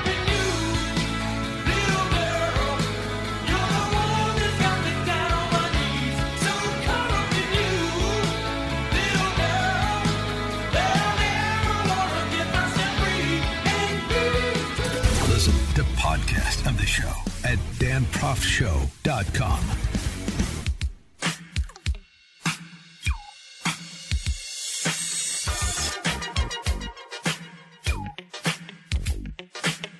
Welcome back to the show. Uh, transitioning from our conversation with Casey Chalk about uh, slavery in the 2020 century context. Uh, actually, uh, Walter Russell Mead uh, sort of um, flies in formation with that. It's more expansive as his review of the impact of the pandemic on life in the West going forward. Uh, he writes COVID 19 is a less is less a transient random disturbance after which the world will return to stability than it is a dress rehearsal for challenges to come. Uh, some of those uh, uh, criminal enterprises, the subjugation of people, particularly young women, that we were talking about with Casey Chalk, would be included. But again, it's bigger than that, according to Walter Russell Mead. The pandemic, which is mild as the great plagues of history go, demonstrates the complexity of this global civilization has become a source of new vulnerabilities and with the legitimacy of many institutions resting on their ability to solve problems quickly and effectively, COVID 19 challenges political leaders and institutions in ways they cannot easily manage, as we have seen. The world needs to get used to that feeling. The pandemic's legacy will be crisis and chaos, and the trajectory of human civilization has shifted in ways that will test political leaders and economic policymakers more severely than anything since World War II It's partly because the return of the great power competition introduced new risks and complications. More fundamentally, it's because the information revolution is beginning to disrupt the world as profoundly as did the Industrial Revolution. He uh, goes on, one more aspect of Mead's argument, picking up on the information technology piece, the digital revolution in part a bright spot in the pandemic, allowing many businesses and institutions to continue functioning even as employees stay home. But the same transformation also driving many of the destabilizing forces declines in stable manufacturing jobs, whole regions hollowed by, out by economic change. We talk about that a little bit yesterday with Chris Arnade, the photojournalist. The collapse of professional journalism, clearly, the rise of social media, the implosion of traditional retail, and looming job threats as self driving cars and other new technological innovations move into the marketplace. Institutions that were undergoing transition, as has been argued almost to the point of it becoming a cliche, um, just moving much more quickly in a direction they were already, already headed. Well, we've uh, spoken a good bit about K through 12 education. Uh, what about college education? We've talked a little bit about it in the context of some of the first movers, uh, Princeton, to uh, bring the kids back to campus only so they could sit in their dorms and take classes. And many colleges doing a, a hybrid, as our high schools of two days on and three days off, or three and two, or freshmen and juniors come back in the fall and sophomores and seniors in the spring and so on and so forth. There's all sorts of changes being made other than with respect to the cost, although I think Princeton did provide a 10% uh, reduction in tuition because of the nature of the e learning that will happen even though it's on campus. Uh, against that backdrop, you know, part of this is well, how does the market respond to, as Walter Russell Mead argues, the challenges that the leaders of these important civic and cultural institutions are presented with, ways they cannot easily manage, competing values or their ideology running into the practicality and what the market is willing to bear. Well, I, I you know, I, I, go back to this column that I reference almost on a weekly basis, this Future View column that the Wall Street Journal posts with responses on a particular topic from college students. So this one is as to the readiness of colleges for the fall semester, which is upon us uh, some some you know the the uh, sort of hypocrisy and arbitrariness of so much of the decisions that are being made is not lost on many of these young people. And oh, by the way, that uh, speaks to the legitimacy of the institution, at least as it's currently formed, doesn't it? And the vulnerability it will have to pushes for change. So why don't we start with Princeton? Uh, alone together on campus, Bennett Thompson, who's a history major at Princeton. Princeton's reopening plan outlaws or alters tremendously just about every element of undergrad student life. The vast majority of coursework is online. Varsity club athletic competitions scrapped. All student organization facilities closed. Discouraging student clubs from meeting in person. Half the undergrad population being kept off campus. And the university has instructed those who will return to pack lightly and refrain from bringing items like furniture or TVs for their rooms. Why? I mean, again, we know that transmission doesn't really occur on surfaces, but okay. It's a mystery to me why Princeton would go through the trouble of bringing back undergrads, especially given New Jersey's strict reopening laws, if no, per, no in person instruction is to take place. Students are expected to take classes on laptops. Many will live in single rooms, all expected to abstain from hosting in person gatherings on campus. Princeton has assured parents it will facilitate virtual discussions among new students so that they can talk about their isolation. you know, let's uh, alone together on campus where we could talk about our isolation. Uh, I mean, it's almost something like from a you know a Sartre novel. No doubt, a virtual pity party will make the new students feel right at home. Thompson says sarcastically. Perhaps the university is motiv- motivated to bring students back for financial reasons. Ding, ding, ding. But it seems more likely the administration is struggling to adjust to New Jersey's web of higher education reopening guidelines. Regardless, the plan in its current state is sure to win Princeton a Pyrrhic victory against COVID 19, and only a Pyrrhic victory. Hmm, that's a good riff. The tuition time bomb response from uh, Jack McDonald, who's an international studies major at Boston College. I'm okay with logging my temperature daily. I'm fine getting tested at random. I'm ha- I'll happily cover my face anytime I'm not in my bedroom, distance from any form of social gathering. Even sign liability waivers if it means I can spend one day of senior year on campus in the classroom. I'm not okay, however, with Boston College's tuition hike. While lost revenue from a semester online certainly imposes a burden on the school, is it fair to increase the cost again despite a global pandemic and mass unemployment? When will we hit the tuition ceiling? Boy, isn't that a question on the mind of every parent or prospective college parent? Tuition this year will cost 59 grand. The overall cost of attendance at Boston College, now more than $75,000 a year. Wow. Frankly, I'm less concerned about hand sanitizer stations than the thousands of dollars of unexpected debt my peers will have to take on to compensate for lost football revenue. Zing. Tuition inflation is one of the biggest problems facing young adults. What's the university's plan for that? Well, I mean, it's this is you know really cuts to the heart of what Walter Russell Mead is arguing is going to happen, and and this specifically from Mr. McDonald cuts to the heart of a problem higher ed is going to have to grapple with uh, the return on investment, the price point for what you're getting. Now, now it's not just return on investment; it's it's a bait and switch. I was paying fifty nine or seventy five grand all in for this experience, and now I'm being given not the A experience I was paid I paid for. I'm getting the B or C experience, and still being charged the same. That doesn't fly. None of it flies, and none of it's going to fly in its current form for uh, much longer. I, I would suggest you could start to see radical changes, beginning with the closure of name universities in the next school year or two. It won't happen all at once. Uh, it will, you know, be slowly then suddenly, but uh, it's going to increase in pace because you just have a marketplace that won't tolerate the arbitrariness of uh, uh, of the academy at the price point at which they're charging for their arbitrariness. This is Dan Proft.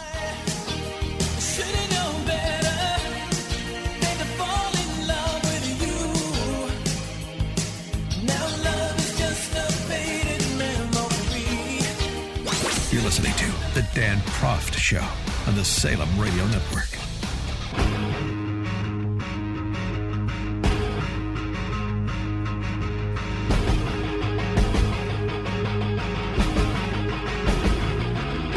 Welcome back to the Dan Proft Show. President Trump's uh, COVID briefing uh, yesterday evening, he um, provided some data. I like these uh, sort of refurbished versions of the COVID briefing where it's just Trump, it's prepared remarks, it's data intensive, trying to provide some context that the media will not with respect to COVID. It's much more productive and, frankly, presidential.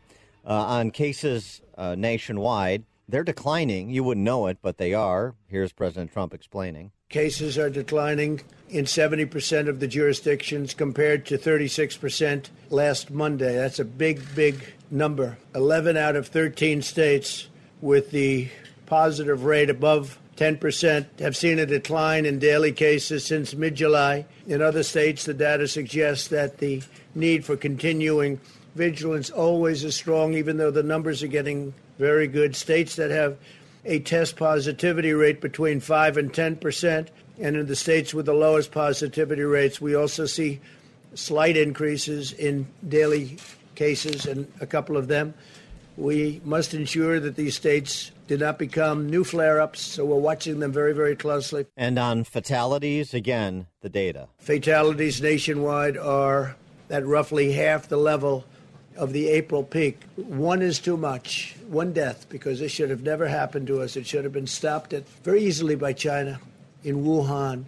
Thanks to our major advances in treatment, we've seen vast improvements in recovery rates across all age groups compared to April. Mortality rates are 85% lower among individuals aged 18 to 69. Would you think that uh, the fatality rate is half of what it was at the peak? In April based on the news coverage you get, based on the, you know, I want to teach, but I want to live too sort of rhetoric you're getting from teachers' unions around the country, for example, amplified by the press corps? I mean, that's the data. It is not in controversy.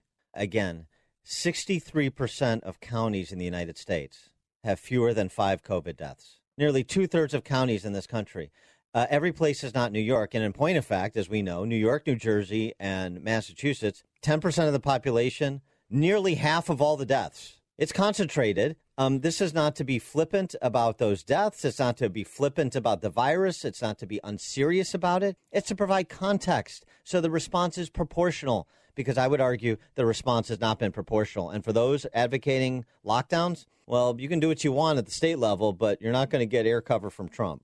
An extended lockdown would fail to target resources at the highest risk populations while inflicting massive economic pain, long lasting damage on society and public health as a whole. So there won't be lockdowns, but we watch specific areas. We're very careful. For more on this, we're pleased to be joined by Alex Berezow. Again, he is the Vice President of Scientific Communications at the American Council on Science and Health, a PhD microbiologist, as well as a columnist for USA Today. Alex, thanks for joining us again. Appreciate it. Thanks for having me on. Um, so, w- why don't we begin with uh, schools, since that's top of mind for, I don't know, 50 million families around the country? And uh, again, I'll just ask you the question we've asked all the medical experts that we have on. Is there any sense, is there any argument against precautions included, kids being in the classroom to learn in three weeks? I think that it's a tough argument to keep schools closed because of the damage that we're inflicting on kids. Because kids that are five, six, seven, eight years old, they need contact with other kids. This is what they really need for their own social development, their own educational development, their own mental development. And I think we have to look at that. There was this piece in Esquire magazine that this this author said that you know he was essentially uh, we have to make life or death decisions about sending our kids back to school, and, and it's just it's such a silly thing to say. This is real. I, I looked up these statistics so far in the 5 to 14 age demographic. So that is basically kindergarten to eighth grade. There have been 19 COVID deaths among kids. Now, among that same age demographic, a couple of years ago, 2018, there were over almost 300 homicides. So you're, roughly about 15 times likelier if you're a kid 5 to 14 years old to be murdered than to die of COVID. And so you know, you have to put these things into perspective. And no, I, I very strongly advocate going back to school with precautions. If there are teachers who are afraid, maybe we can make some sort of accommodations for them in some way. Um, you know, they teach from home or something. I don't know, but school needs to needs to happen. When we come back with Alex Berezow, I want to talk about uh, lockdowns and the lockdown whack a mole that uh, many governors and mayors are pursuing as a policy depending on case increases rather than hospitalizations or deaths. More with microbiologist and USA Today columnist Alex Berezow right after this.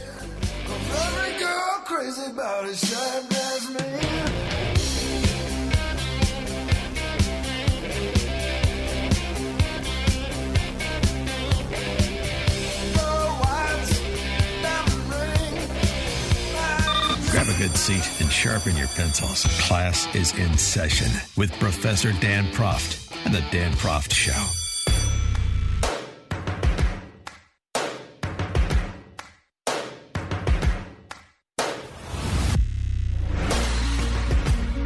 We're back with Alex Berezow, USA Today columnist and microbiologist. We're uh, talking all things COVID 19. And Alex, I want to get your take on um, sort of the larger policy issue with respect to COVID 19 response. What is your perspective on this uh, whack a mole, as I mentioned before, this lockdown whack a mole that governors and mayors around the country are playing? There's a growing uh, body of evidence that suggests lockdowns actually exacerbate the spread because most of the transmission occurs in households. Well, I don't know about that. I, you know, I, I'm still here in Europe. I'm actually coming home next week back to Seattle, and I, I've been in Poland for the for the past six months. So, I, so I'm looking up these statistics. So in Germany, yesterday, August 4th, there were eight deaths from COVID-19. Same day in the United States, there were 1,265. So we, we, the United States didn't get it under control. Uh, you, know, Trump's Trump's statistics to me sound a little bit like you know polishing a turd, right? I mean, it's it's it's not great news, but he's going to try to spin it to be good news. Uh, you know, it, compared to Europe, the United States is an absolute mess, and so. And and and, and, just, and just, I just want to hold you there because I want to include this. And Tony Fauci, uh, because this is the the Dems line. Why didn't mm-hmm. we control the virus the way that Europe did, as if they did, did it so unequivocally well? Uh, Tony Fauci's explanation is well, they shut down their economies like 90%. We only shut down our economy like 50%. That was essentially his explanation. But there's a couple of things there. One is shutting down our economy more than it was shut down. Um, was the damage severe enough for the, the level of shutdown that we did inflict on ourselves? Number two, yeah, there's something different about America than those other countries that are being that America is being compared to. Our federalist system, decentralized government, that's something we used to cherish, and now we're supposed to scrap our entire system and go to some command control system like a socialist European country to combat a virus when we've never done this before, and we've had viruses that have taken out uh, hundreds of thousands of people in this country before, particularly if you prorated per capita, like comparing uh, what happened in 57 or what happened in 68 to what's happening now. Yeah, there's there's definitely some some major differences between European countries and the United States. Uh, Germany does have a federal system like like the United States does, but they were much more coordinated um, under Angela Merkel. Uh, but but the other European countries definitely are more statist, right? The, the, the government can say you're going to do this, and then people do it, and that doesn't that that's never been the case in the United States, right? So you have to tailor policies that make sense to your uh, that, that make sense culturally, right? Uh, and I actually wrote an article about that as well. That you know there are certain you know, the running of the bulls, right, in Spain. Like that's got to be like one of the world's dumbest traditions, right? Let a bunch of bulls out and run, they'll run over people. Okay, they're never going to stop doing that, right? right? Because they like it and it's their culture. And so, uh, you know, when we a, a total lockdown, telling Americans you can't go anywhere and you can't do anything, it- it's just it was never going to be a good policy to begin with because it's just not it would not have worked in America. So um, I I do agree to, to that extent that it was a policy not fit for the American culture. Well, and there's also this. I mean, just going back to what I said at the outset. Again, New York, New Jersey, Massachusetts, 10% of the population, nearly half the deaths, more than half the deaths, as uh, President Trump mentioned, in nursing homes. So, you know, the idea that this was done so badly, well, if it was done so badly, I mean, look at the resources at the federal level that were scrambled for New York and New Jersey in particular, and California too, but New York and New Jersey in particular, where it did spiral out of control. And and so I'm sorry, I'm sorry. W- w- that's that's the entirety of the country's fault. Uh, what Andrew Cuomo and some governors decided to do in terms of reintroducing infected patients into nursing homes, I don't think so. And I don't think that every uh, hamlet and and and county and state has handled this badly. And it's a it's a little bit um, annoying, frankly, that uh, everybody has to be lumped in with the aggregate stats that are being driven by a handful of states. I agree with that, and and and, uh, and the corollary to that is uh, that large policies don't make sense when applied, you know, uh, equally across the whole country. It does not make sense to apply the same policy in New York City as it does to, you know, Peoria, uh, right? It, it, it simply doesn't make any sense, and so. Um, I do think that the, the United States erred in that regard. In Washington State, uh, they were put putting you know small towns under the same sort of restrictions that Seattle was under, and it, it absolutely did not make any sense. Uh, before we let you go, I wanted to get uh, uh, to this this other piece that you wrote because you've tackled another area of science that's important. Uh, we had uh, Michael Shellenberger on the program to talk about his new book, Apocalypse Never, and to talk about this remarkable mea culpa that he issued for uh, what he termed were his contributions to climate change alarmism over the decades as somebody who's got a 30 year record of being a environmental activist. And uh, he is now being pilloried, of course, by the apocalyptic uh, climate change crowd, including the scientific community. Uh, and he's even being called, uh, remarkably, a white supremacist because he won't abide their AOC like predictions about the world's end. It's crazy. There's this theory known as critical race theory, and uh, basically it, it's it's a derivative of Marxism. So un, under Marxism, the Marxist thought is that there's this hierarchy of oppression with rich people at the top, the elites, and everybody else at the bottom, and uh, they're being oppressed by the people at the top. This is why Marxists always favor revolution because they say the whole system's broken, has to be overthrown. Well, that's now been replaced by race, and the people at the top now are white males, and everybody else is at the bottom. And therefore, if you support anything in our society, if you support the status quo in any way, you are by definition supporting white supremacy. You're probably a white supremacist yourself. That is what uh, Mike Shellenberger was called because he thinks climate change is not uh, something we need to be panicking over. It's simply a a, uh, a tackleable problem. It's a problem we can fix, and therefore uh, he is supporting the current status quo. He's not supporting revolution and turning over everything. Therefore, he's white supremacist. That it sounds nuts, but this and it is nuts. But this theory is gaining traction on academic campuses all across the country. Oh, yeah. Alex Berezow, Vice President of Scientific Communications at the American Council on Science and Health, PhD microbiologist and columnist for USA Today. Alex, thanks for joining us again. Safe travels back to Washington and then safe living in Seattle. yeah, no kidding. No Yeah. kidding. Yeah. Thanks, Alex. My pleasure, guys. Wings of love up and above the clouds,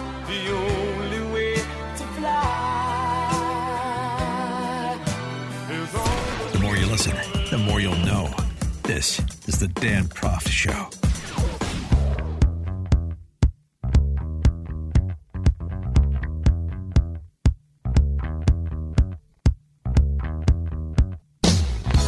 Welcome back to the show. Uh, more uh, Joe Biden to close out uh, today's installment. Joe Biden fails a cognitive test while denying the need to take one. You'll get it in a second. In an interview, a Zoom interview, of course, he's in his basement with a number of individuals, but the interviewer is CBS national correspondent Errol Barnett. Uh, he asks about Joe Biden taking a cognitive test. And listen to what Joe Biden says. Uh, keep in mind, Errol Barnett is a black man, and no, he didn't uh, reprise his uh, Charlemagne the God interview where if you don't vote for Joe Biden, you ain't black. But uh, something also a little bit tone deaf he did offer. Mr. Vice President, your opponent in this election, President Trump, has made your mental state a campaign topic. And when asked in June if you'd been tested um, for cognitive decline, you've responded that you're constantly tested in, in, in effect because you're in situations like this on the campaign trail. But please clarify specifically have you taken a cognitive No, test? I haven't taken a test. Why the hell would I take a test? Come on, man. That's like saying you, before you got in this program, if you take a test where you're taking cocaine or not, what do you think, huh? Are, are you a junkie? What do you say to President Trump, who brags about his test and makes your mental state an issue for voters? Well, if he can't figure out the difference between an elephant and a lion, I don't know what the hell he's talking about. Did you watch that? Look, come on, man. I, I, I know you're trying to goad me, but I mean, I'm so forward looking to have an opportunity to sit with the president or stand with the president in debates. There can be plenty of time. And by the way, as I joke with him, you know, it, I, I shouldn't say it. I'm going to say something I don't. I, I probably shouldn't say. Anyway, I am. Uh, I am very willing to let the American public judge my physical and mental my physical as well as my mental fitness, and uh, to uh, you know to make a judgment about who I am. Uh, okay, uh, Scranton Joe. Uh, so he goes right to. Uh, did should I ask you if you've taken a cocaine test before the interview? Are you a junkie? He asked that of a black man. Why does he go right to cocaine? Is it because the only other black guy he knows was an admitted cocaine user? That would be Barack Obama. I don't know about Corn Pop because I don't know if he's real. Uh, okay, Joe, and it just gets weirder uh, by the day. Uh, the announcement uh, this morning that Democrats dialing back plans for their socialist confab in Milwaukee. Not even Joe Biden is going to travel to Milwaukee for it. So I know he's uh, looking forward to the debates, and I know per our uh, Joe Biden's interview with Dana Perino we played earlier in the show that Joe Biden is looking for the debates for, for her husband Joe, and they're all committed to it. They won't even go to their own convention. Can't even get them out of the basement to do that. And yet, Wisconsin officials still expected to give speeches from Milwaukee's downtown convention center. Uh, local officials giving speeches in an empty hall on behalf of a nominee who's not there. Uh, it just gets more and more bizarre, and we'll cover all that uh, is bizarre that transpires between now and tomorrow on the Dan Proft Show. Thanks for joining us on this installment. Please do so again tomorrow.